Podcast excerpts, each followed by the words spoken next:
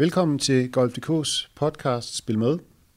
Det er december måned, der bliver ikke spillet sådan specielt meget golf lige nu, men vi har stadigvæk masser af lyst til at tale om det. Og lige nu der sidder vi fire mand i et lokale oppe i Mollerup Golfklub ved Aarhus på en skøn decemberdag. Jeg hedder Claus Rødgaard Thomsen, og sammen med mig sidder tre andre mennesker, og det er H C. Ralking, der er formand i netop Mollerup Golfklub, hvor vi er på besøg i dag. Så er det Jesper Brandt, som er chefgreenkeeper i Aalborg Golfklub, og medlem af bestyrelsen i Danish Greenkeepers Association også.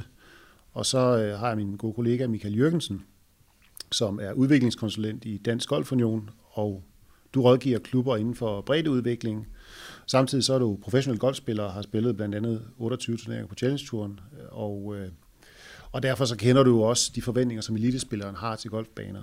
Og det vi skal snakke om i dag, det er netop noget med, med forventninger og, og muligheder og ønsker og Og, og fremtid øh, i forhold til, hvordan vi passer vores golfbaner i Danmark.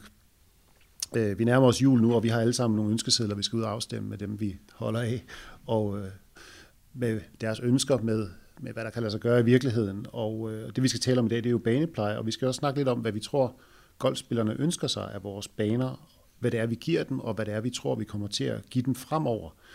Øh, og der spiller økonomi jo en rolle i golfklubberne, og det samme gør miljøkrav, for dem kommer der hele tiden flere af. Og, og jeg kunne godt tænke mig, at vi startede øh, lige her i, i Mollerup H C. Øh, Aarhus Kommune, som vi ligger i, det er jo blevet en pesticidfri kommune. Kan du lige starte med at fortælle lidt om, hvad det, hvad det betyder for jeres hverdag i Mollerup Golfklub? Jeg kan starte med at fortælle om, hvad vi tror, det kommer til at betyde, fordi det er først lige her for et par uger siden, vi har fået besked om, at øh, vi skal effektuere det fra her nu. Vi havde egentlig søgt en øh, dispensation, så vi fik en overgangsperiode, men øh, det er ikke blevet bevilget. Så det er slut med at bruge pesticider i Mollerup fra nu af. Øhm, jamen, vi tror, at det kommer til at betyde, at banen får et andet udtryk. Det kan næsten ikke være anderledes, fordi øh, der er nogle ting, som øh, let vil dominere, i, i hvert fald med den bund, vi har, og den vegetation, vi har. Jeg tænker på kløver, som tit vil komme til at præge semiroffen, og det kan nok ikke undgås, at øh, man kommer til at lede lidt længere efter sin bold, fordi vi kan ikke slå kløver så tit, som, som det nok vil være påkrævet fremover. Og så tænker jeg, at vi bliver, må vende os til at se flere vejbred og, og bellies øh, i billedet. Men øh, ja, for er det syv, otte, måske ni år siden, hvor D G U øh, lavede en aftale med Miljøministeriet om brug af pesticider, der ændrede banen også udtryk, og det tog medlemmerne altså med oprejst pande. Øh, Før ville man ikke se mælkebøtter, det vendede man så hurtigt til, så jeg håber også, det går. Men banen får givetvis et andet udtryk. Jeg er mest bekymret for greens, fordi øh, øh, svamp, skimmel i greens, og det kan, kan fagfolkene sige noget mere om, det er, det er nok der, vi vil få den største udfordring, især med den beliggenhed, vi har i et, i et engområde. Og du siger lidt en golfbane som os, med den bund, vi har. Ja. Prøv lige at forklare, hvad det er, en golfbane, som jeg er. Ja, men vi er en bane, der ligger i en ådal, og det vil sige, at det er noget stivt lerjord, øh, og det er noget med vækstbetingelserne at gøre. Så er det en bane, der er anlagt i flere omgange. De ældste ni huller, de er fra indviet i otteogtres, og så er der kommet ni huller mere til, som er anlagt i begyndelsen af halvfemserne. Og øh, det betyder blandt andet, at greens er anlagt på en anden måde, end man gjorde øh, altså anlagt på en anden måde, end man gør i dag, og det er også andre græsarter, så det er nogle andre vilkår, man har for at pleje dem, end, end mange nyanlagte baner. Og når du fortæller om det, så siger du nogle andre vilkår end mange nyanlagte baner. Jeg synes, med min begrænsede viden om det her, så synes jeg, det lyder som nogle, nogle vilkår, som også optræder i mange andre danske klubber, lerjord, huller, der er anlagt i flere tempi. Og, og det, Jesper, du... du ved jo alt muligt om danske baner og snakker med mange greenkeepere. Mollerup er vel ikke et unikt tilfælde i forhold til en dansk golfbane, eller? Nej, altså som H C han siger, så kan man sige, at, at Mollerup er et, ikke et unikt tilfælde i forhold til det her med, hvordan greens er anlagt. Det ser vi mange steder rundt omkring i landet, at de er bygget i flere tempi, eller der er bygget flere, flere huller på. Det, som H C nok henviser lidt til, det kan være nogle forskellige måder i opbygningen. Vi har noget, der hedder en U S G A-opbygning, som vi blandt andet har der, hvor jeg arbejder. Der har man tilbage for år tilbage lagt alle greens om for at lave en, en nemmere øh, overflade at arbejde med, som er lidt mere tilgivelig overfor blandt andet sygdom, fugtig overflade, hvad man har. her i Mollerup, der har man nogle, nogle greens, hvor man kan sige, det vi kalder push-up greens mange steder. Og det vil sige, at den har en tendens til at være mere fugtig i overfladen, og det kan også tiltrække øh, flere sygdomme.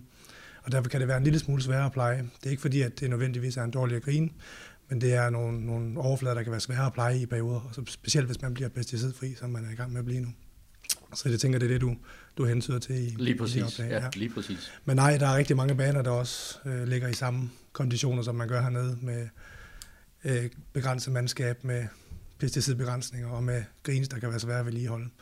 Men som H C også beskriver, så har man førhen tilvendet sig til omstruktureringer og ting, der bliver lavet om på banerne. Jeg er egentlig heller ikke så bange for, at golfspillerne ikke også skal tage imod de her forandringer, men jeg tror, at kommunikation og information omkring det, det er vigtigt, ligesom det, vi sidder og laver nu. Så det er i hvert fald mit take på, på det. Og, og jeg er meget enig. Det, det bliver meget vigtigt at forberede medlemmerne på, at ja, det ikke præcis. bare lige bliver en overgang fra dag et til to, ja. Men nu skal I være forberedt på, at sådan er det altså fremover. Ikke?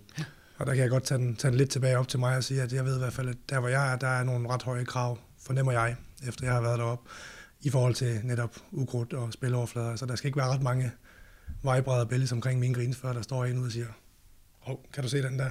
Det kan jeg godt. Jeg sender nogen ud og fjerner den med det samme. Og det er jo der, hvor man kan sige, at hvis ikke kommunikationen til mine medlemmer, nu har vi atten hundrede oppe også, og jeg ved, I har rigtig mange hernede ved jer også, hvis ikke der kommer nogle, nogle medlemsmøder og nogle informationsmøder, og hvor vi måske også har D G A og D G U med til at informere med fakta bag det her, så, så tror jeg også, som H C siger, så kan det blive en meget farlig overgang, fordi de går fra at have en kvalitet, der ligger ret højt, til så lige pludselig at få noget, som ser mærkeligt ud, og så tænker de, okay, jamen er det klubben, er det organisationen, er det greenkeeperen, der måske laver fejl? Og det er det sådan set ikke. Det er sådan set fordi, at der kommer nogle miljøkrav og nogle omstruktureringer, som vi skal tilpasse os til. H C, hvordan tror du, greens i Mollerup kommer til at se ud? Best case, worst case? Åh, jeg håber, at vi kommer smertefrit, så at sige, igennem det. Men øh, øh, vi har der nogle greens, der er klart er udfordret, fordi som Jesper var inde på, så er, er nogle af dem jo anlagt. Jesper har været elev, så han ved, kender nok banen ganske godt ud og ind. Nogle af dem, de har, har jeg fået at vide, de er anlagt, hvor man bare har sået græs oven på jorden, man har samlet. Og så egentlig dårligt nok med dræning og, og andet. Og det er nogle af de ældre greens. Og, og det er klart, at uh, det giver nogle andre vilkår. Vi havde en green, vi fik drænet for nogle år siden. Det hjalp fantastisk, så kunne man bruge det meste af greenen til at placere flaget på. Før har man kun brugt uh, cirka en tredjedel. Så det er sådan, for at sætte det lidt på spidsen. Når du spørger til, hvordan det kommer til at udvikle sig. Uh, jeg håber, det går, men vi, er der, vi har der planer på, på bordet, som vi skal drøfte de kommende måneder, om at omlægge flere greens. Fordi, uh, netop fordi de har den alder, anlagt af nogle andre vilkår, anlagt med nogle andre græsser, som er mere modtagelige for, for skimmel og svamp, end det, man bruger nu om dagen. Så det er på tegnebrættet. Vi har hyret en, en banearkitekt, som er kommet med et udkast til en masterplan, og deri ligger også omlægning af en del af vores greens. Hvad betyder det, at vi jo som golfnation er ved at og måske vender os til at kunne spille en langt større del af året, og har nogle forventninger om at kunne spille en langt større del af året? Jeg går ud fra, at, at det jo også kan udfordre øh, i forhold til sådan noget som greens. Det er en stor udfordring for os, fordi vi ligger omgivet af flere baner, der har sommergreens hele året, og derfor er det svært at forklare vores medlemmer, hvorfor vi ikke har. Det, det kræver sådan nærmest en længere teknisk gennemgang, at uh, det kan vores baner næppe klare det slid, uden at de vil ødelagt det meste af forårssæsonen. Der tror jeg også, der vil jeg også lige indskyde noget, fordi det er også det, jeg har oplevet de der små femten år, jeg har været i den branche, at man er også gået fra et Golf Danmark, der så ud til, at man spillede fra noget, der hed første april, til omkring november, første december, og så holdt man en ja, off-season, og så gik man tilbage til sommersæsonen. Og i de der tre fire måneder, der fik banen ro, og der havde greenkeeper-personalet tid til at forme banen, så du ligesom havde et lækkert udgangspunkt, når du kom ud igen. Men den tendens, der er kommet i det, vi kalder vinter Danmark, det er, at der er jo blevet en tendens til, at man gerne vil spille tolv måneder om året. Ja. Og jeg kan også se op ved os, øh, jeg har så dispensation til at lukke banen også, når jeg vurderer, at den tager for meget skade. Øh, specielt greens og tee-steder, som vi lukker helt ned. Men, men jeg ser jo også, at vores medlemmer, der er jo en, en evig debat om at sige, jamen nu kan vi se ude i naboklubben, hvorfor må de spille hele året, og vi kan se herude. Men der er også igen noget økonomi i det, der kommer ind der, for man skal også vurdere sit produkt og sige, jamen hvad for en bane vil man gerne have til første april? Og der har vi jo så i hvert fald i vores strategiudvalg op også sagt, jamen vi vil gerne have top-notch greens fra april til, nu har vi lige lukket dem i sidste uge, så de har faktisk været åbne her ind til, til midt december, ikke?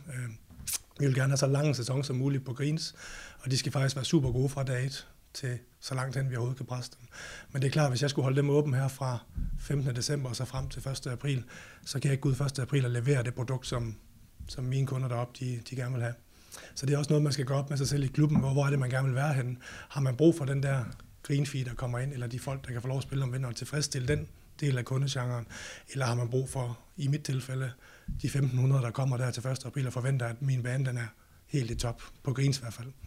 Så, så det er i hvert fald den strategi, vi kører op ved os, og det tror jeg også, det er lidt det, I, I arbejder med hernede i Mollerup. Ja, ja, ja, præcis. Så, så jeg tror også, det er noget at gøre med, at man skal kigge på, hvor man er. Men det er rigtigt, som I siger, altså, der er blevet en tendens til, at golf er blevet en helårssport i et klima, som egentlig ikke tillader. For jeg kan sige med min erfaring, altså med hånden på hjertet, lige meget hvor meget man bytter ud i, om man kører med rødsvinkel, eller man kører med vene græsser. Der er ingen græsser, der er designet til at spille om vinteren. Der er nogle græsser, der bedre kan tåle et sygdomstryk, og som måske hurtigere regenererer end andre. Men græsser er ikke lavet til at, at spille vintergolf på. Ikke dem, vi bruger herhjemme på vores greens i hvert fald. Nu har vi snakket lidt om med udgangspunkt i Mollerup. Øh, og man skal selvfølgelig altid passe på med at, at kalde en klub for en gennemsnitsklub, fordi det kan, det kan tages som en fornærmelse eller som en kompliment. Øh, og jeg ved ikke, øh, hvor gennemsnitlig Mollerup er lige med, med det her, øh, eller Aalborg for den sags skyld. Men hvis nu vi skal løfte os op i helikopteren og sige, hvordan kommer golfbanerne i Danmark over en bred kamp til at se ud, sammenlignet med nu, om fem til ti år. Hvad er så de vigtigste forandringer, som I forudser dem?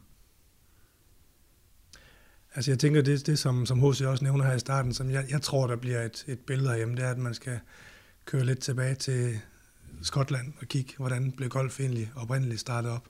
Og der er jo et godt gammelt udtryk, der hedder play it as it is. Og det tror jeg, man skal tage lidt til sig hjemme i Danmark og sige, at vi har kørt mange, mange år herhjemme. Det ved jeg specielt også her i Mollerup og op ved os, og Jesper Kloster, hvor jeg har været, og jamen, nogle af de hele har vi lige fået Scandinavian, og vi har nogle fantastiske baner med nogle, nogle helt andre konditioner, end vi har på de her baner, vi kigger på. Jeg tænker også Great Northern, ikke, som er jo en oplevelse i sig selv. Men, men når vi kigger på, hvad der skal ske herhjemme, så tror jeg bare, man skal frem til at kigge på, at banerne de bliver mere ensartet, og du får et, et, et udtryk af at sige, okay, jamen, hvis du ligger i en mælkebøt, så er det oplevelsen, så er det så den dygtige golfspillers opgave at sige, hvordan gør jeg det her? Mm, det er lidt det samme, mm, hvis, jeg, hvis der kommer mm, en ud til, der siger, jamen pottinggrinen, den var hurtigere end green et og green tre, så siger jeg, okay, mm. jamen din opgave som golfspiller, det er jo så en greenkeeper, der siger det, det er at gå og vurdere, hvordan er forholdene i dag. Mm, Fordi mm. det er ikke naturens opgave for at fortælle dig, hvordan greens er i dag. Du skal mm. over og prøve pottinggrinen. Mm. Hvis den ruller ti, så skal du gå ud fra, at den er omkring ti ude på banen. Mm. Ruller den otte, så er det, du skal spille efter. Mm. Og det der siger, så man skal tilbage til det der, tror jeg, at sige, jamen hvis der er lidt, lidt mælkebøtter og lidt svamp, jamen, så er det din udfordring som spiller mm. at få det her til at fungere på din runde. Men jeg tænker, at du måske kan byde lidt mere ind med det med overfladerne, fordi jeg ved også selv, som du siger, der hvor vi ligger i handicap, altså jeg nyder specielt ikke at komme ud. Jeg var du har handicap ni, det har jeg også. Jeg var i, jeg var i Tyrkiet at spille for et år siden, øh, og der kom jeg ud på en bane, den her Kaya, hvor de spiller Turkish Open, og tænkte, det var en fantastisk oplevelse, og det er faktisk Filip Bogart, der har været inde og design der også, som mm. de har sammen i bord her, ikke, til. Nej, det er nu øh, bare Kasper, vi bruger. Ja, han var ja. inde og kigge i hvert fald, men, ja, men det, ja. han har så lavet det hernede. Jeg skrev til Filip, jeg glæder mig til at komme ud af banen, og det er i min optik de ringeste greens, jeg nogensinde har spillet på. Mm-hmm. Og jeg betalte en greenfee på sytten hundrede kroner eller sådan noget, for at komme ud og spille den.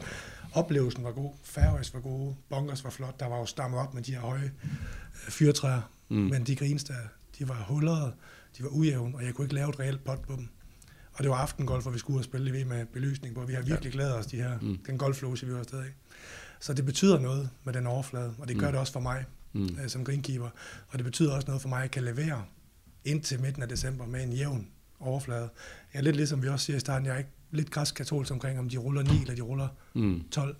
Det er rigtig fedt, hvis de kan være hurtige og jævne samtidig, men når jeg lytter til vores elitespillere, jeg har blandt andet Hamish Brown, hvis I kender ham ud, også en rigtig dygtig golfspiller. Danmarksmester, Europamester. Ja, lige præcis. Øh, Og jeg spørger tit ham, han er faktisk ansat nede ved mig til, når, når jeg mangler folk, så har han sådan lidt sæsonarbejde nede ved mig. Og jeg sender nogle gange ud med en potter, og så spørger jeg og siger, hvad synes du om greens i der jævnheden? Hvor er vi henne? Og siger han også, at de skal ikke være hurtigere, du skal bare sørge for, de er jævne.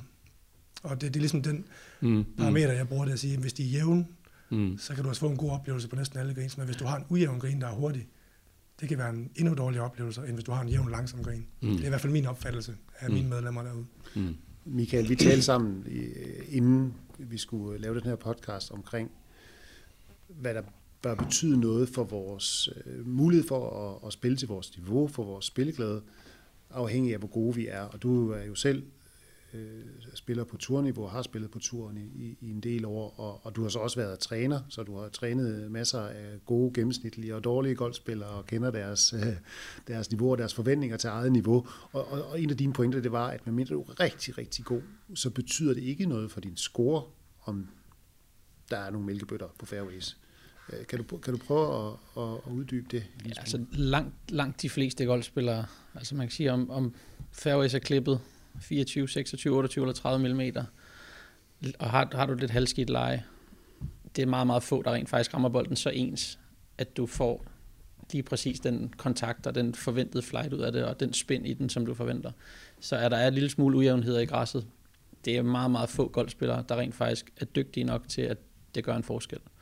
Øhm, og det gælder på fairways, men det gælder sådan set også på greens. Øhm, at, at man kan gøre det ensartet nok som golfspiller. Øhm, så kan man sige, at man har fuldstændig ens spiloverflader. Jamen selv robotter misser pots. Altså det, øh, så at det bliver en lille smule dårligere i niveau, tror jeg ikke skader langt, langt, langt de fleste golfspillere. Jeg tror, for at være helt ærlig, jeg tror faktisk ikke, man kan mærke det. Øhm, jeg vil, der hvor jeg spiller i dag nu, jeg har stadig et meget lavt handicap, men jeg vil ikke i dag heller kunne mærke forskel på, om jeg ligger en lille smule dårligere eller en lille smule bedre. Det er mit niveau simpelthen ikke stabilt nok til længere. Øh, på et tidspunkt vil jeg faktisk nok gå og påstå, okay, hvis, hvis jeg lå helt kort klippet græs, og der var en lille smule øh, ujævnheder i, i mælkebøtter for eksempel, så ville jeg faktisk få en lille smule anden længde ud af den, og så vil min score blive påvirket af det. Det vil jeg faktisk ikke sige, den gør mere. Og du spiller til et plus handicap stadigvæk? Ja, jeg har vel plus fire-fem stykker. Ja. Ja. Men det vil sige, at den oplevelse, som, som mange af os kan have, at hvis vi er på en bane, hvor hvis vi rammer fjorten fairways, så er vi garanteret fjorten gode lejes, så har vi også en fornemmelse af, at så slår vi flere gode jernslag. Det, det, er, det er simpelthen det er ikke korrekt. Altså jeg vil tro, at gennemsnitsscoren, selvom banerne generelt set af plejestanden bliver en lille smule dårlig, jeg tror ikke, at scoregennemsnittet vil flytte sig, for at være helt ærlig. Det tror jeg faktisk ikke. Jeg tror ikke, det vil påvirke scores. Hvis vi begynder at ændre roughhøjder og klippehøjder i semiroff og sådan noget, så tror jeg faktisk, det vil have en større indflydelse, end, end hvis der kom lidt flere bellies, lidt flere mælkebøtter. Det tror jeg faktisk. Og hvorfor er det, at roughhøjden og semiroffen så betyder noget? Fordi der kommer vi ud i, at man kan sige, der er rigtig mange golfspillere i Danmark, som har en vis alder. Hvis semiroffen for eksempel bliver rigtig lang, så er der mange, der ikke kan slå ud af den. Det har en meget, meget større indflydelse på, om, om, eller om klippehøjden på fairway er en, en millimeter eller to anderledes, øh, eller om du har en lille smule anden leje. Det vil påvirke mange flere i negativ grad. Øhm, og hvis vi skal snakke lidt om altså nu det her med sæsonens længde, fordi det tror jeg kommer til at, hvis vi kigger lidt ind i krystalkuglen, mange klubber kommer til at kigge i, hvor, lang, hvor længe er vores bane åben, som, som Jesper også siger. Hvad jeg vil sige, når man sidder og kigger bredt set på, på, på tværs af alle landets klubber, jeg vil næsten altid pege i retning af, at det er det sociale i golfklubben, der gør, at man er medlem i lang tid. Men de få steder, hvor der har været undtagelser, det er faktisk, hvis man har en sæson, som er halvanden, to måneder kortere end naboklubberne. Så er der faktisk nogle medlemmer, som vælger at sige, det her produkt har ikke den samme værdi, som naboklubben har. Så der tror jeg, at, at man er nødt til at kigge ind i. Vi, vi er nødt til at have en periode, som er åben, mindst tilsvarende til de andre klubber. Så, så det tror jeg helt sikkert vil være, som du også pegede på, at, at man har en sæson, som måske går fra første april, og så jamen, helt ind måske i starten af december. Det tror jeg, mange er nødt til at kigge i retning af. Og så kan det godt være, at, at det overordnede niveau på kvaliteten vil være en lille smule lavere. Øhm, og det, i min optik vil det være okay. Det vil være okay. Og, og nu har vi jo snakket om, at der har været nogle golfspillere, hvor der er tidligere. Det er jo ikke, det er jo ikke sådan noget med, med, med strammere miljøkrav, er jo ikke noget nyt. Øh, og vi har snakket om, at der tidligere har været en tilvænning for de fleste af os, og at det er gået rigtig fint. Øh, Men betyder det, nu spørger jeg helt åbent, betyder det egentlig, at de danske golfbaner er i ringere stand i dag, end de var for ti år siden? Altså det oplever jeg ikke, de er. Jeg oplever faktisk, at der er nogle rigtig dygtige folk derude, som stadigvæk formår at holde banerne med de konditioner og de værktøjer, de har. Øhm, der er ingen tvivl om, hvis man kigger på det fra et, et fagligt synspunkt, og man sidder og ser P G A-tur i fjernsyn, man ser billeder fra Pebble Beach, man ser fra Augusta. Jamen det er klart, hvis du sammenligner med det, de har derovre, der er en god gammel mentor sagde til mig, jamen de to maskinhaller, du har i Aalborg, som er nogle af de største, vi har i området, det er cirka det, de har i kemi i samme opbevaringshaller, ikke også? Så det vil sige, de kan sådan set bestemme farven på deres, deres vand, om det skal være grøn eller blå på turneringsdagen. Men jeg har også en anden ting, jeg tænker også, det presser også vores personale til at blive bedre herhjemme. Og jeg kan faktisk se, nu har vi jo rigtig mange af vores greenkeeper, hvis I følger lidt med os, der rejser ud og hjælper på diverse turneringer. Vi har rigtig mange derude på Ryder Cup, vi har på Friends Open, vi har lige haft Martin i praktik i, i Italien, og rigtig mange, der rejser til U S A. Og jeg synes jo, det er jo, det er jo for os, synes jeg, det er fedt at have nogle greenkeeper, der faktisk går så meget op i det, og at udlandet er villige til at tage dem her hjemmefra. Men det tyder så også på, at der er en ret høj faglighed. Og det kan jeg også se, når vi besøger de skandinaviske øh, lande, at, at Norge og Sverige er dygtige til mange ting, men de, de vil faktisk rigtig gerne have en dansk greenkeeper op på nogle af deres baner, hvis det kan lade sig gøre. Ja, fordi jeg, jeg, jeg vil nemlig meget nødt derhen, hvor det hele skal handle om, at vi kan mindre og mindre, fordi reglerne bliver strammere og strammere. Jeg tror nemlig, det presser øh, også til at blive bedre mm, til vores arbejde. Mm. For inden for greenkeeping skal der vel udvikling og ny der. viden, og, og ligesom eller andre steder. Ja, og det gør der hele tiden. Mm-hmm. øh, og vi sad så sent som den, den graf, du snakker om, øh, nu er jeg oppe til infomødet med D G U her i, i Hjørring i, i tirsdags, og der havde vi det netop op på skærmen, den her, hvor vi kigger, jamen de her syv procent på osten, jamen det er de her syv procent i dit handicap, og måske tilnærmelsesvis dit og mit handicap, der svarer i den her store undersøgelse, der siger, at de synes, det ville være træls at lægge en mælkebøtte, og det ville være øh, udfordrende, hvis grins havde huller osv. Men så har du de resterende tooghalvfems procent på osten, som egentlig synes, at de vil ikke få en dårlig oplevelse af, at der var lidt mælkebøtter eller lidt kløver. Eller, eller. Jeg tror, det er rigtigt, som Michael også siger, altså, vi er inde og kigge på og sige, hvis roffen bliver længere, hvis øh, træerne bliver tættere, alt derude, hvor en normal golfspiller, han ligger i sit golfspil, jamen så bliver flowet på, på, på turen dårligere. Og vi har jo så som sagt atten tredive medlemmer, der skal igennem på syvogtyve huller, så der er kø altid ude også, ikke? Og så man siger, hvis du så skal lede halvdelen af tiden også. Og vi kan se på golfspillernes centrum, at vores største kritikpunkt op os, det er ikke banens stand, det er ikke administrationen, det er ikke broens træning, det er flowet på banen. Det er det, vi bliver kritiseret for, det er, at der ikke er nok flow. Men det er jo simpelthen, fordi der er for mange medlemmer, der skal igennem. Hvis de så samtidig skal til at lede efter deres bold ude i noget høj rof, øh, eller i noget kløver derude, så kan det blive en udfordring, tænker jeg. Jeg tror ikke det, som Michael også siger, om det er, om Fairways de er klippet i, i fjorten eller seksten, som vi klipper i. Det er ikke der, den store forskel vil ligge. Og det er, jo, det er jo selvfølgelig også øh, utrolig væsentligt at snakke om, hvad betyder noget for golfspillerne. Og, og, og det, som, som du peger på, Jesper, det er, at for de fleste, der betyder, øh, der betyder flowet på banen meget, det sociale betyder meget. Mm, ja, det er præcis. Øh, og at danske golfspillere ikke er blevet mindre glade for golf, fordi der måske er lidt mere bælges på banen, end der har været tidligere. Øh, og så, så kan jeg jo godt sidde og tænke, at jeg spiller, jeg spiller masser af golf med folk, der ikke er elitespillere på turniveau, turniveau, folk, der har handicap fra helt ned fra handicap fem og op til handicap toogtyve. Og det er ikke få gange, jeg har hørt folk brokke sig over øh, øh, ukrudt, eller en bunker, der er for meget sand i, eller, altså, og det ved du også som greenkeeper, Jesper, mm, folk, de, ja. altså, folk kan godt lide at brokke sig over banens stand. Okay. Så, så, så når, når man hører de her ting, er det så bare overfladisk brok, der måske ikke stikker så dybt, eller hvad, hvad skal man ligge i det? Altså jeg tror, vi skal lidt tilbage til det, vi snakker om med H C her i starten, også med informationen og kommunikationen omkring det. Fordi ja, altså, nu har været mange brancher før, jeg tror ikke, at, at jeg har været i en branche, hvor at, at folk de kan have så mange meninger om, hvordan en, en golfbane skal passes. Altså jeg hører ikke, når jeg kommer ned i min, min søns fodboldklub, han spiller så heldigvis også golf, min søn, men altså hvor vi kommer ned i hans fodboldklub, så hører jeg jo ikke de andre forældre dernede står og brokser over, om der er bæltes eller mælkebøtter på. på banen, og jeg tror bare lidt, det er blevet en tendens, det der med, at det kan blive sådan lidt terrassesnak omkring det her. Det, som vi tit vender tilbage til, det er at sige, at vi skal huske på, at når der er det her brok, jamen er det to procent, der brokker sig, eller er det femoghalvfems procent, der brokker sig? Ja, og der skal præcis. Vi netop bruge de værktøjer, ikke, som golfspillerne mm. i centrum, og hvad vi har, hvor vi kan gå ind og tage nogle fakta. Mm. Og min gamle formand, da jeg var i Sæber, han gjorde det faktisk på en, det var et medlemsmøde, det var ikke en generalforsamling, hvor der sidder, sidder en gruppe og brokker sig over noget på banen. Mm.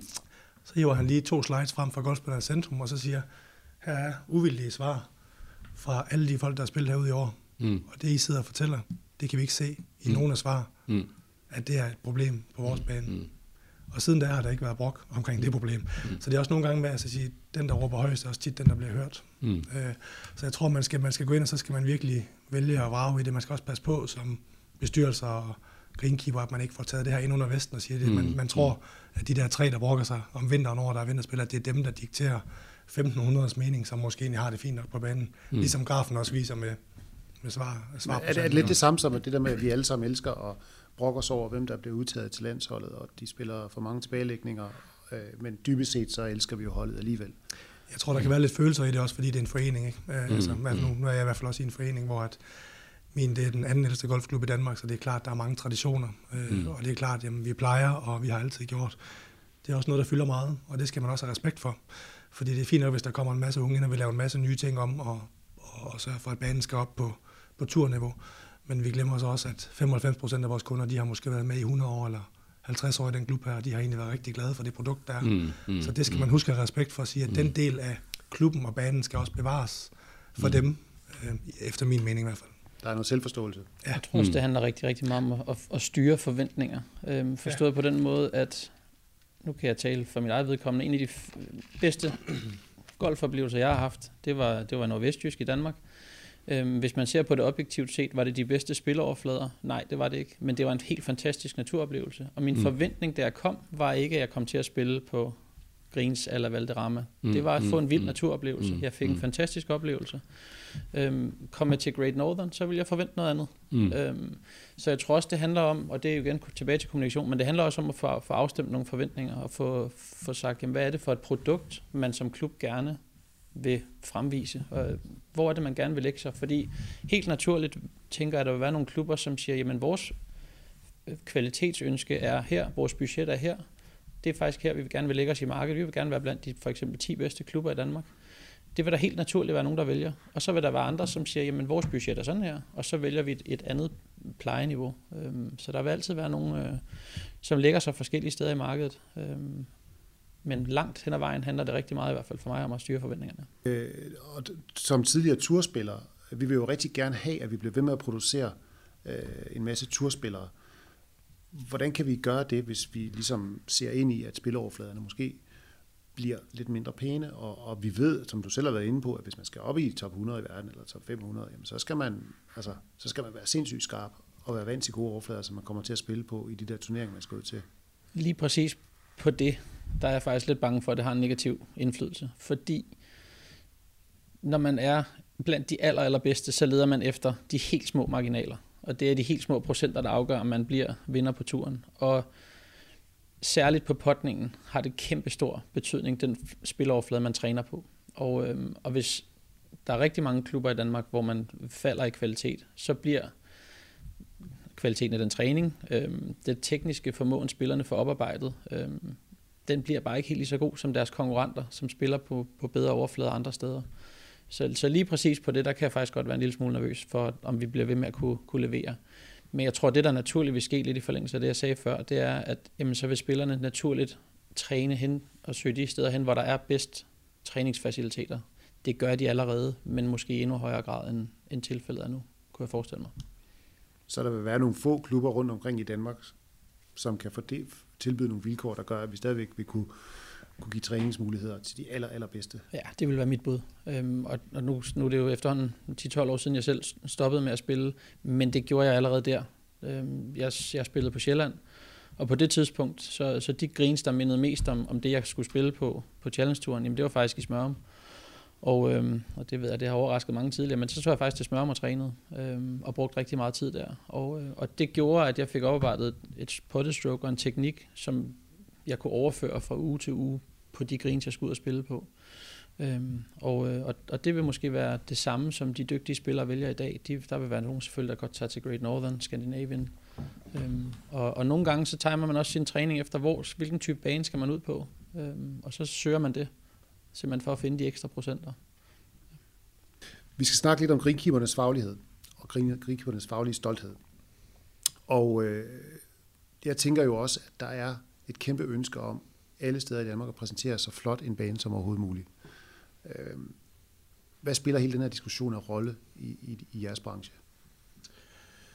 Jamen lidt som vi, som vi lige snakker om indledningen her, inden vi gik i gang med podcasten også, og så ved jeg jo i hvert fald, at det spiller en, en, en ret stor rolle for, for de folk, jeg kender i, i både mine erfagrupper og mine øh, omgangskreds. Vi snakkede blandt andet også om det her med mental sundhed og personalemiljø og alt det her, hvordan man bliver behandlet ude i klubberne, hvor mange chef greenkeeper. Nu sidder jeg så i en erfagruppe med Rolf Skov og Viborg og Ikast, som er sådan lige ned tværs igennem landet, og det er nogle rigtig dygtige folk, vi har i alle tre klubber her.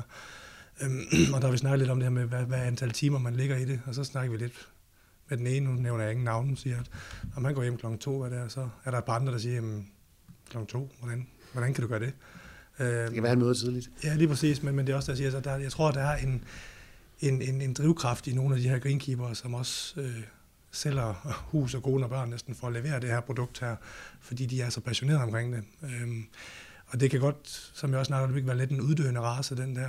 Og hvis de så får besked på nu, at jamen, nu skal de bare gå ned og være plæne, plæneklipper med alle de fornemme uddannelser, de har taget bagved sig. Der er jo mange af dem, der har været for det, for det første i udlandet og studere, eller taget nogle, nogle overbygninger i form af ledelse, eller i form af forskning, for at komme ind og så blive den her karakter, de er i dag, som kan lede et team, samtidig kan finde ud af at sætte sig på en plæneklipper, kan snakke med bestyrelser, kan lave budgetter, øh, og kan lave strategi for, hvordan en bane ser ud, og måske har en lille smule banedesign indover også. Øh, hvis du har alle de kompetencer samlet i en person, som så får at vide, at øh, nu skal han lave en kvalitet, som er ligesom den, der er hjemme i haven ved formassen, for at sige det groft.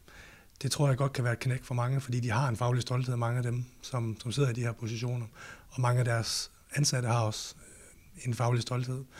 Og jeg tror, den, den kan godt være svær at knække for dem, hvis de får at vide, at nu skal de bare lave sådan en middelmodig OK-bane. Fordi de sidder også og ser fjernsyn, og de sidder også og studerer YouTube, og studerer, hvordan kan vi lave vores overflader bedre og jævnere, hvordan kan de holde til mere tryk. Jeg har for eksempel selv siddet og kigget på at sige, at med atten hundrede medlemmer og lige så mange greensfigester, der kommer ind, hvordan kan de her greens holde til at spille til midt december, hvordan kan vi presse dem til at være jævne og være hurtige og være gode hele tiden. Hvad for nogle græsser skal vi bruge? Hvor meget skal vi lufte? Hvor mange tons sand skal der køres på? Hvad for en slags gødning skal der bruges? Hvad for noget mikronæring? Hvor mange gange om ugen skal vi tromle dem? Alt det her, som man sidder og bruger rigtig meget tid på, hvis man skal lave den her perfekte potteoverflade, som vi snakker om. Og der blandt Per fra Smørhom er også et godt eksempel, som også har noget, der hedder ScanGreen derovre, hvor de er gået i gang med at studere forskellige græstyper, hvordan de er modtagelige over for svamp og modtagelige over for stress osv. Så, så jeg tror, at, at den passionerede greenkeeper, som vi har rigtig mange af i Danmark i øjeblikket, kan være svær at fortælle, at han skal lave et dårligere produkt, end det han gør i dag. Selvfølgelig er der en organisationsplan, og der er en, en måde, man er ansat på, som jeg siger, du er ansat under en bestyrelse og under en ledelse, som har nogle visioner og nogle strategier, som der skal følges. Og der er det jo vores fornemste opgave at få det bedst muligt ud af den ramme, vi får.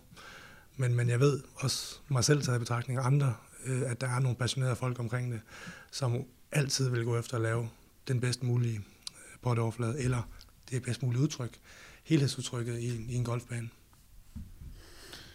Vi tog udgangspunkt, da vi startede i Mollerup, hvor man jo nu skal til at leve med at være pesticidfri. Men det er jo ikke, det er jo ikke lige der, man er i alle kommuner. Og det er I ikke i Aalborg, ved jeg. Kan du, fortælle, kan du kan fortælle lidt om, hvordan hele den der overgang finder sted hos jer?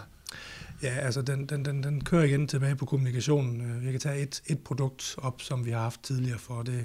Tilbage i nitten, det blev gjort ulovligt, og det var et produkt, der hedder Marit Turf, som man måtte have lov at bruge imod gåsebiler. Og på de nordjyske baner, blandt andet op nord for fjorden, der har vi meget sandede jorder op, og der kan gåsebilerne godt lide at sætte sig i de her tørre sandede jorder. Så dengang vi fik at vide, at det her produkt blev fjernet, så ventede vi jo med spænding på at se, om kom der et biologisk produkt, kom der noget andet, vi kunne arbejde med. Og jeg har faktisk lavet to forsøg ude på banen med nogle nematoder og nogle sammen med, med D G U også, for at se, om vi kunne finde nogle løsninger på det her problem. Men det er så et sted, hvor vi kan sige, at det kan vi ikke lige nu. Der kommer nogle, nogle produkter ind, og der arbejdes nogle produkter ind, men de er meget dyre, og det er nogle levende organismer, man skal holde i live, mens man behandler med dem. Og så det vil sige, at chancen for, at du får hundrede procent effekt ud af det, den er meget lille, så der er ikke ret mange, der har taget det ind endnu, men jeg ved, at D G U de arbejder ret hårdt på at få, få fundet en løsning på det her. Så det var et problem, der kom, og vi har så haft nogle angreb på vores fairways i år, og der er det jo vigtigt for mig at gå ud på, på banestatus og ud til vores bestyrelser og vores organisationer og sige, at I er nødt til at fortælle vores medlemmer det her og informere om, at det her det er et problem, der kommer til at være der. Vi skal selvfølgelig nok være over det her og sige, sådan en, en bestand på en gang råger eller graver, de kan måske ødelægge en halv fairway på to-tre timer, og der snakker vi altså ikke en meter gange en meter, vi kan snakke ti gange femten meter, der bare bliver rykket op, og de rykker simpelthen tørven af, fordi de leder efter de her gåsebillelavre. Og ulempen med gåsebillelavren, det er, at de spiser rødderne, kravler op to gange om året og spiser dem, og når de så er oppe i toppen, så kommer fuglene så og forsøger at tage dem, og de ødelægger sig hele fairwayen. Og der skal vi ud og reparere det her, der bliver jo et, om, et område, som kan være træls at lande i som golfspiller, ikke?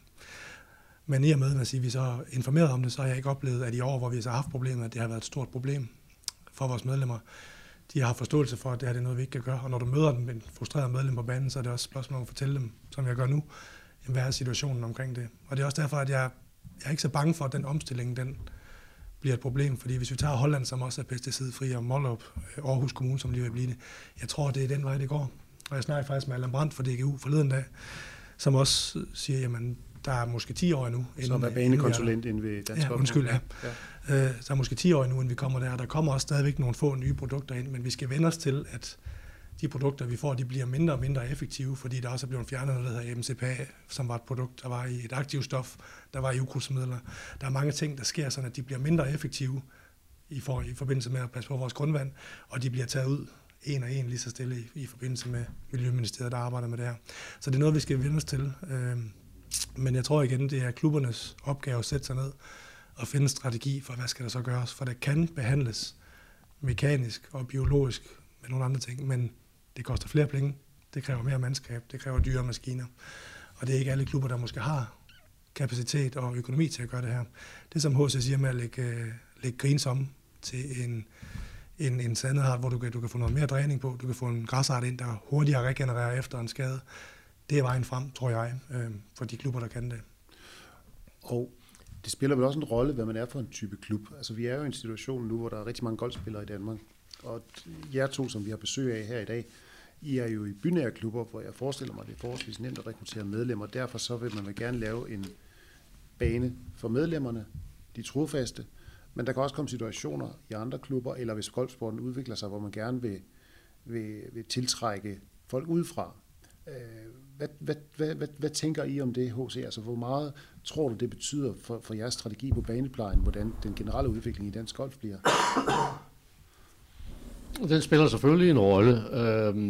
Jeg tænker først og fremmest, det spiller en rolle, hvad det er for en klub, vi gerne selv vil være. Og vi er så mange medlemmer her i bynært område, som du siger, hvor der har været pænt stor tilgang, ikke mindst i sidste par år, at der er det at få et, et slot på første tee, det er et problem.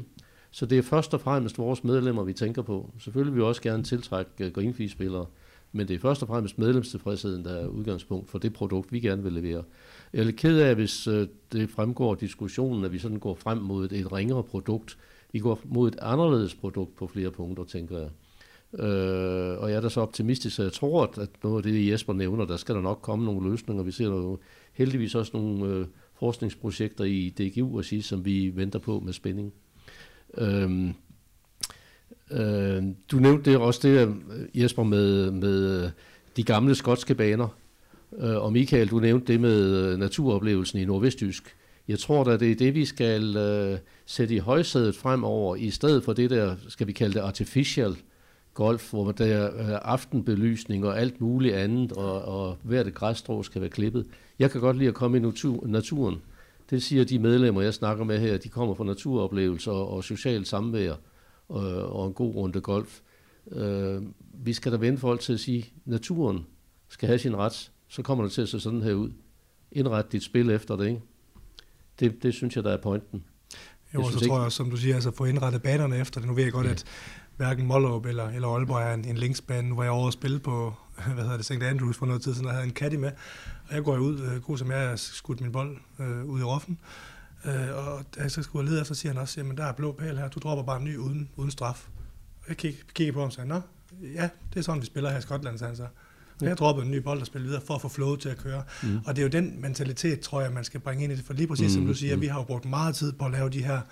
Jeg ved i hvert fald, jeg kan kun tale for, for Aalborg, Sepper og Moss her, Moller, hvor jeg har været. Jamen, vi har brugt meget tid på at få det til at se parkagtigt ud.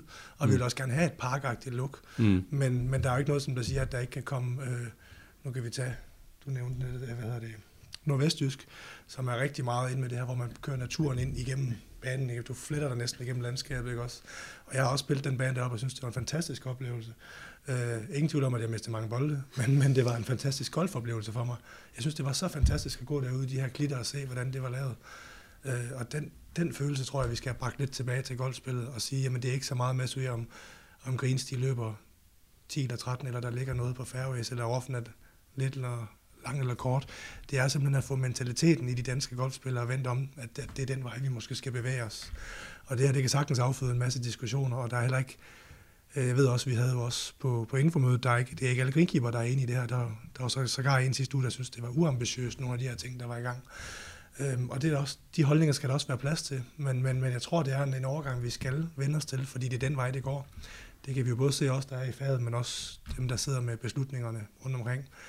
Øhm, og jeg ved, vi vender det rigtig meget op ved os også, og jeg håber da også, at en gammel klub som min, som, som har så meget tradition, og banen er blevet flyttet to gange øh, siden sin oprindelse, der hvor den ligger nu, og der har man jo netop spillet på nogle områder derude. Vi har noget oppe i Aalborg, der hedder Golfparken, og det er jo et sted, hvor den gamle bane lå i sin tid, og man kan komme ud med sin familie nu, og så stadigvæk spille en runde golf på nogle, nogle huller, som overhovedet næsten ikke bliver passet.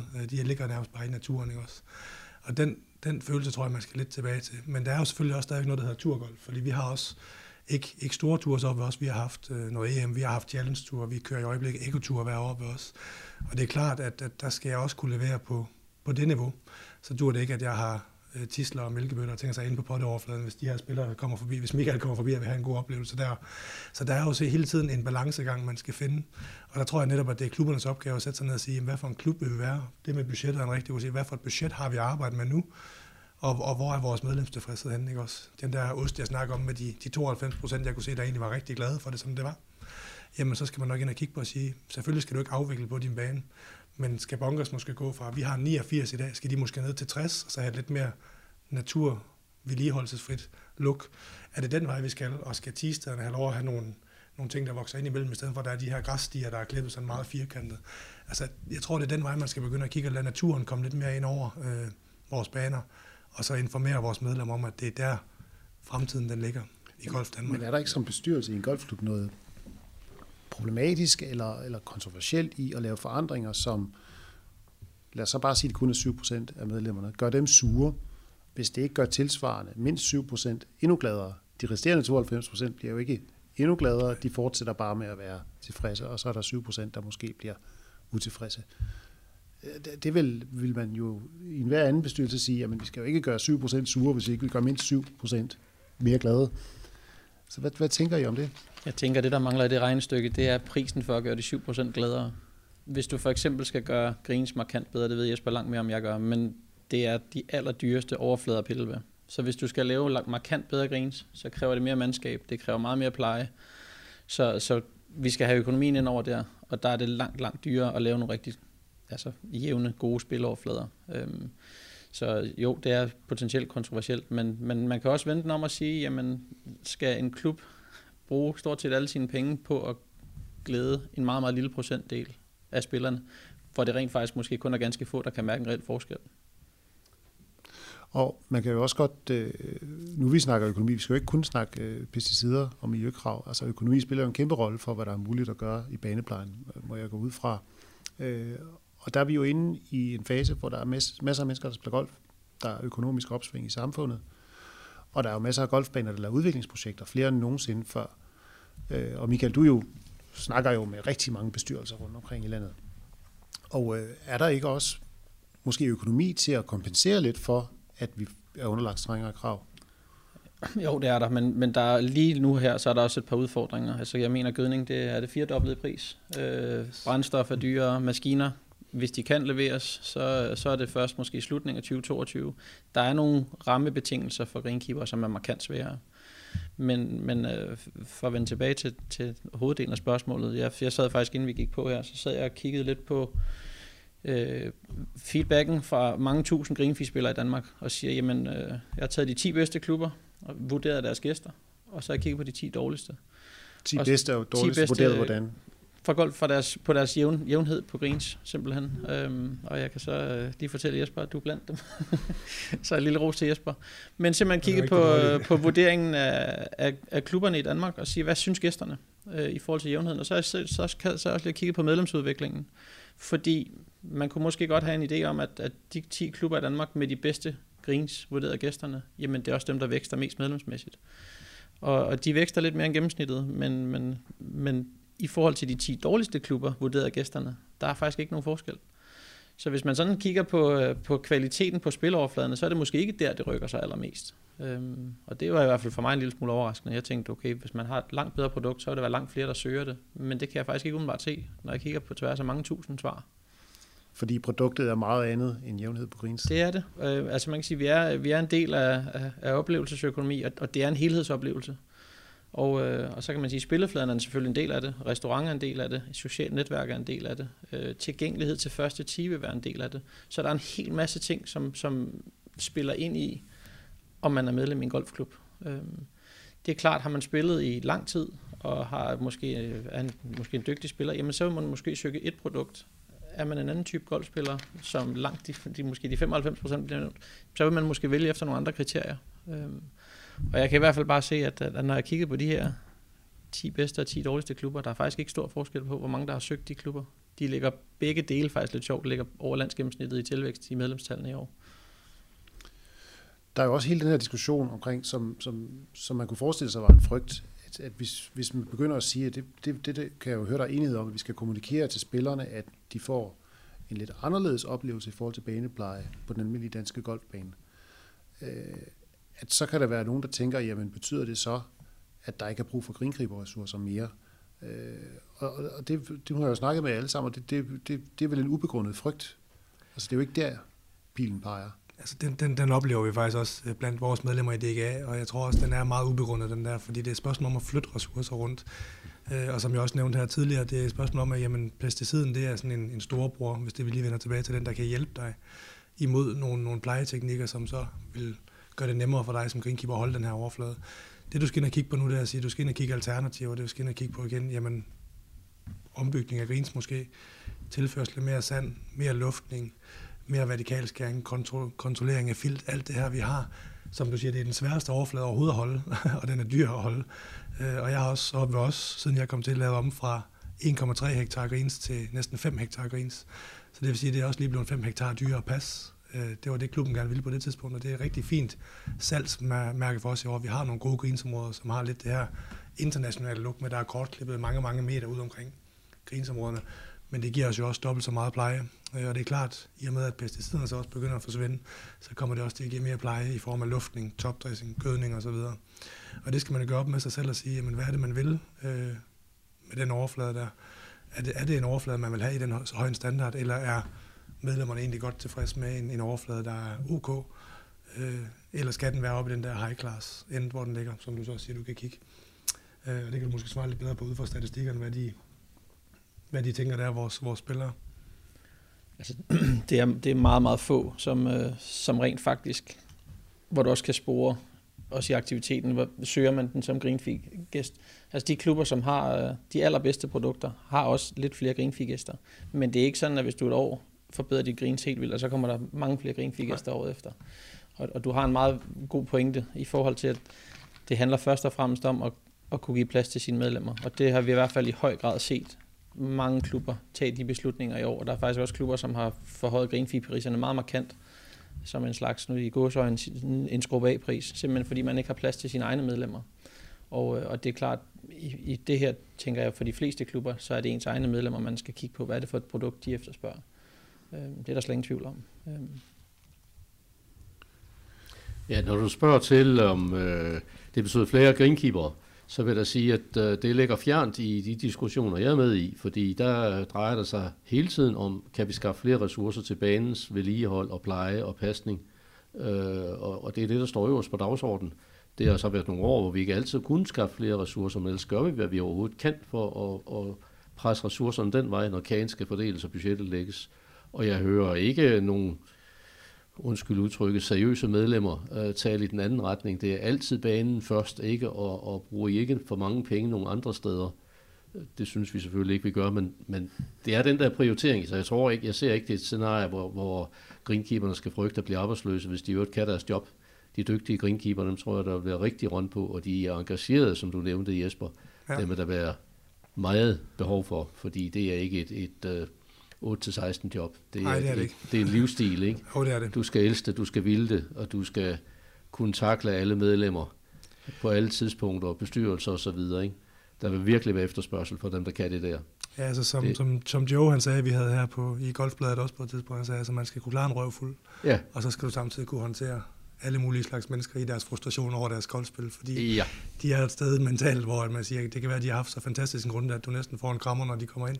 De kan også have haft deres værste, værste runde nogensinde, og så er det jo alt fra flag til markeringer til græsstrå, der vender forkert, ikke også? Så det skal man kunne håndtere og navigere i, men som jeg også siger, størstedelen af dem, vi møder derude, de femoghalvfems procent, de er jo glade og høflige og har en fantastisk dag, fordi de har den her naturoplevelse, som Michael også beskriver, ikke, på vores anlæg, og det er jo Det er jo det, der driver mange greenkeepere i dag. Det er jo den der, både passionen, men også det der med at kan levere noget til sine kunder, som, som bliver så utrolig glade for det produkt, de er ude og opleve, ikke? Det er jo en tilfredshed i sig selv. Det er ligesom hvis du køber en buket blomster til konen, når du får et kys, når du kommer hjem, ikke? Altså det er den, den drivkraft der, der gør, at du kan tilfredsstille femten hundrede medlemmer, som har en fantastisk golfoplevelse. Og især hvis du selv er golfspiller. Ikke? Tit kan man godt gå her, hvis du har din bane peaket godt op, og du ikke selv har tid til at spille på den. Det er næsten noget af det værste som greenkeeper, der du kan se alle de her tilfredse medlemmer, men du så selv går rundt og har ikke tid til at komme ud og spille, mens den peaker. Ikke? Øhm, så jo. Men for lige at vende tilbage til det med, med om der skal mindre eller større ressourcer til. Vi så det lidt med det her robotteknologi, der kommer ind også, da det begynder at komme ind på markedet, og der begynder de første greenkeeper også, øh, måske nogle gange lidt den ældre generation, at sige, åh nej, så overtager de jo vores klippearbejder og dit og dat.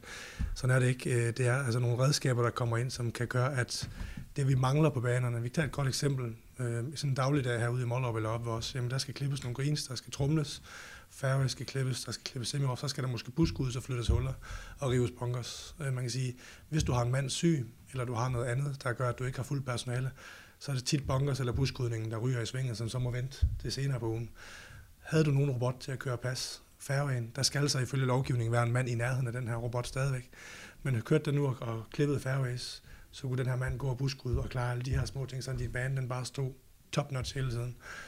Så, så man skal huske på, at det er ikke, der er ikke nogen, der skal være bange for, at der, at der ikke er arbejde nok til greenpræs. Der er altid arbejde nok, og vi vil altid føle os underbemandet, fordi man kan kigge på nogle af de store baner, hvor der er over hundrede mand. Jeg havde et godt eksempel, da jeg var i, i Thailand og spillede op og snakkede med chefgreenkeeperen på Black Mountain.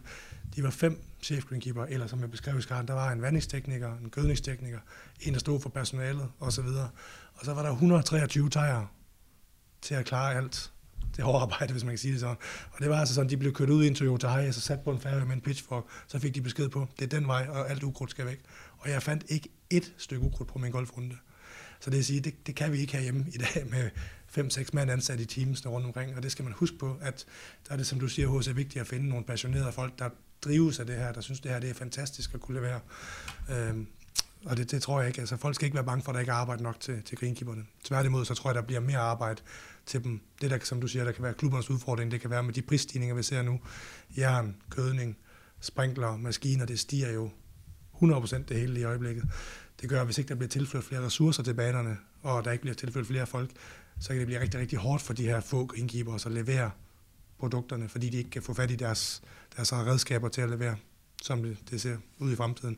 Vi håber lidt, det stagnerer nu, og så begynder at gå ind i noget normal nedadgående drift igen, men det, det, ser, det ser forfærdeligt ud med blandt andet gødningen, som det er lige i øjeblikket.